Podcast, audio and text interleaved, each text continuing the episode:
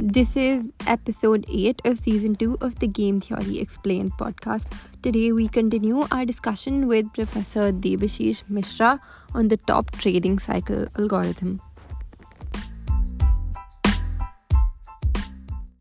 You know, one salient feature of this uh, matching theory literature is that there is no monetary transaction. It's basically everything is only preference based and basically, uh, of course, uh, uh, there are many markets where such things happen, where the monetary transactions are by nature not allowed. So one classic example is organ market, you know, the organ transplant market. So there are patients on one side and there are donors on one side. And many countries have, uh, you know, restrictions about monetary transactions on, on organ donation. So how do you match organ donors to patients? Okay, so the so matching theory contributes to something like that. You know, so so these these are the kind of settings where you can apply these things. So um, the top trading cycle algorithm that you mentioned is that um, since it's only one-sided, is it easier to compute than the um...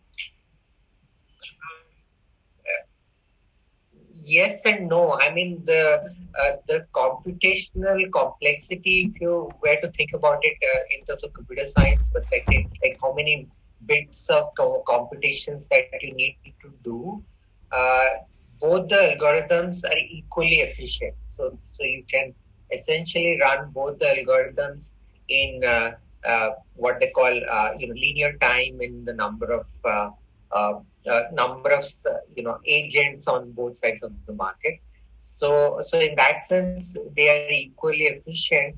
The only thing I would add is that uh, uh, probably the top trading cycle is easier to comprehend because there is only one side preference to think about. And I can explain also what the top trading cycle is. It's not very difficult. So what happens is, as I said, the setting is, let's say there are houses on one side and buyers on the other side and buyers have preferences over houses.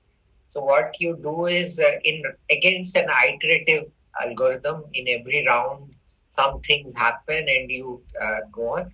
So uh, so think of uh, round one. In round one, every buyer points to his favorite house. Okay. So there are many houses. You point to your favorite house. Somebody else points to his favorite house, and so on and so forth. Okay and basically uh, uh, before sorry i forgot one crucial step. Before the start of round one arbitrarily assign houses to uh, agents. Okay so so this is just a starting thing. This is not the final allocation but a starting allocation. Then basically you point to the buyer who owns your house okay your favorite house. And then you keep pointing to each other basically because you have my favorite house you know, your favorite house is with somebody else, and then she points to me.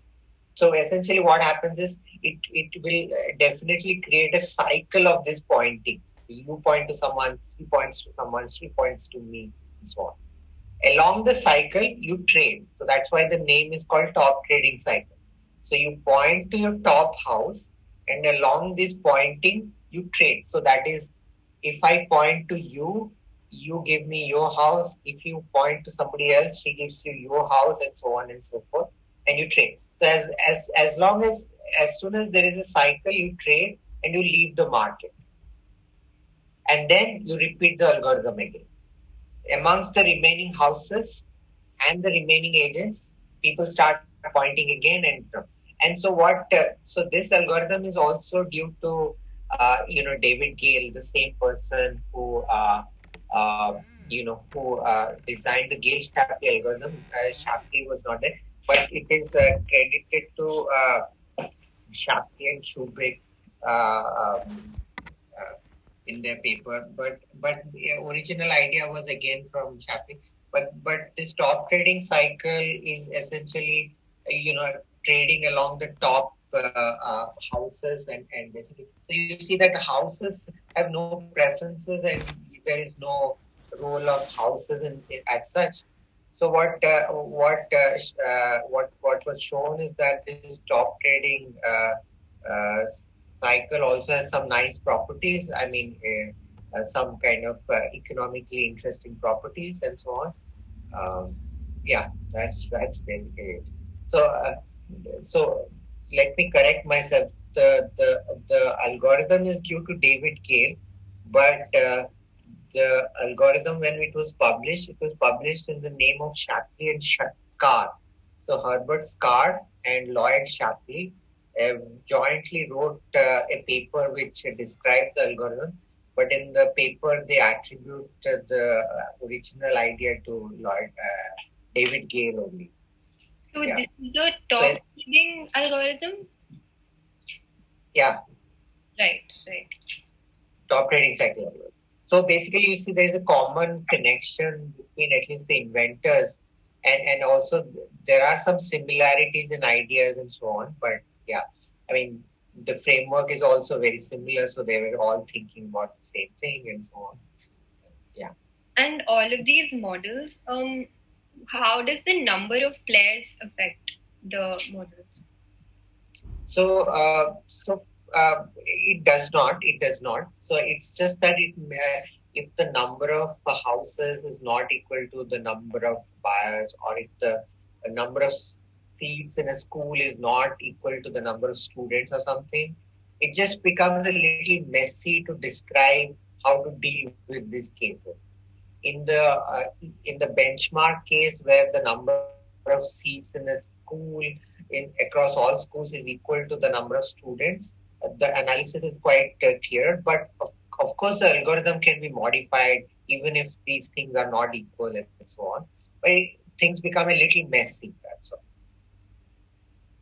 And to compute these, um, is is there an application of computer science also? Yeah, yeah, yeah. So computer scientists have been working on this. So of course, uh, you know, these are centralized algorithms, right? So centralized algorithms in the sense that there are two ways to think about it. One is like, uh, you know, just like we do in Delhi's nursing school admission, everybody uploads their preference onto a, a website, and basically schools have some criteria of, uh, you know, priority classes like, you know, this, this number of seats for these kinds of students, this number of seats for these kind of students, and so on. Then basically you can run a centralized algorithm on that. So computer scientists have been devising smart uh, you know, uh, what are called data structures to deal with these algorithms and so on. Yes, so there, there is an active computer science community which works on improving the speed of executing the algorithms and so on. So before that, were they manually um, computed? Good question. So I think one of the first applications of uh, the Gale-Shapley algorithm was in the uh, medical intern markets in, uh, I think, Boston area. So basically, every year, a lot of uh, me- medical school students who, who, need to do internships need to be massed to medical schools across, I think, even in India, across the world. So I, so so I, Al Roth, who is kind of the pioneer of uh, applying Gale Shapley in practice, he shared the Nobel Prize with Lloyd Shapley he basically uh, was the first one to advise this uh, Boston medical community that they should look into this Gale Shapley algorithm and apply that. So this was, I think, before you know active computers came into being. So I think uh, you know at least faster computers came into being. So I, so I'm sure uh, you know they they they they were executing it in some smart way, but not using a lot of computers, I'm sure. So, uh, but now, of course, everything is uh, you know supercomputer based. So, so yeah, because I remember um, when I was researching about this, I came across the college admission problem and the um, stable marriage problem, which you just talked about. Right. So they're related. I mean, this is just a different terminology the marriage problem. I mean, so you can you can look at some dating websites also how they match and uh, you know you know uh, couples and so on. But basically, the uh, the idea is the same. Like you have preferences on both sides, and you need to respect those preferences while forming a match. And, and this Gale Shapley gives a natural algorithm which has some nice economic properties to do that. And the only difference between a marriage market and, and a school admission problem or a college admission problem is that colleges have capacity which is more than. So they can admit more than one student, which is not the case in a marriage market. But that doesn't change the basic idea of the algorithm. I mean, uh, some some computer scientists would like to think that if a college has 50 seats, you can think of 50 colleges with one seat each also and having the same preference. And, and the basic idea of the algorithm will, uh, will continue. Right. These were all of my questions about the Gale-Shapley deferred acceptance algorithm. I have some about um, auction theory actually. Okay. From your so um, I'd just like to start off with asking you about Vickrey auctions. What are Vickrey auctions? Okay, so uh, I think Vickrey auctions are quite uh, uh, unusual auctions to explain to a layman. So, uh, so let me first describe the setting. So the auction is for a single object, and there are many buyers who want to buy the object, and buyers have value for the object. So this is like the maximum they are willing to pay for the object. Okay. And so, uh, so the best way to think about the Vickrey auction is the following. I'll, I'll come to the formal definition later. So think of a process where the seller has a clock, and so so this clock is a price clock. So this price clock, uh, uh, you know, announces the price of the object at any point, and it starts at zero price, and it continuously increases. The price keeps on increasing from zero. At any point, the buyers may dis- so think of every buyer having a switch in front of him, and as soon as the price is too high for a buyer, the buyer can just press the switch and exit the auction Okay, so this uh, procedure.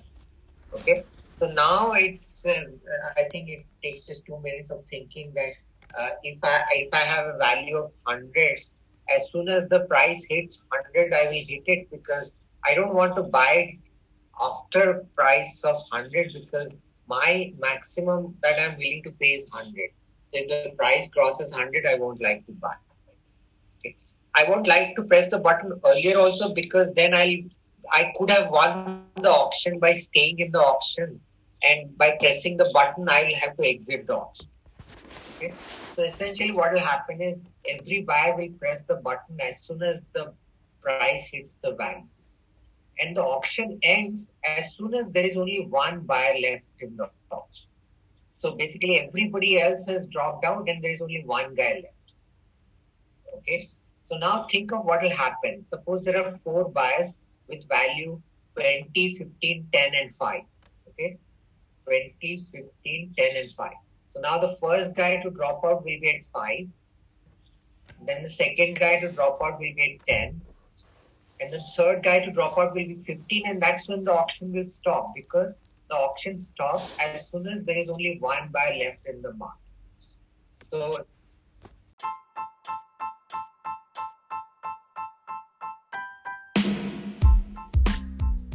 This was episode 8 of season 2 of the Game Theory Explained podcast. And next week, we conclude our discussion with Professor Debashish Mishra and speak about Vickrey Dutch procurement auctions.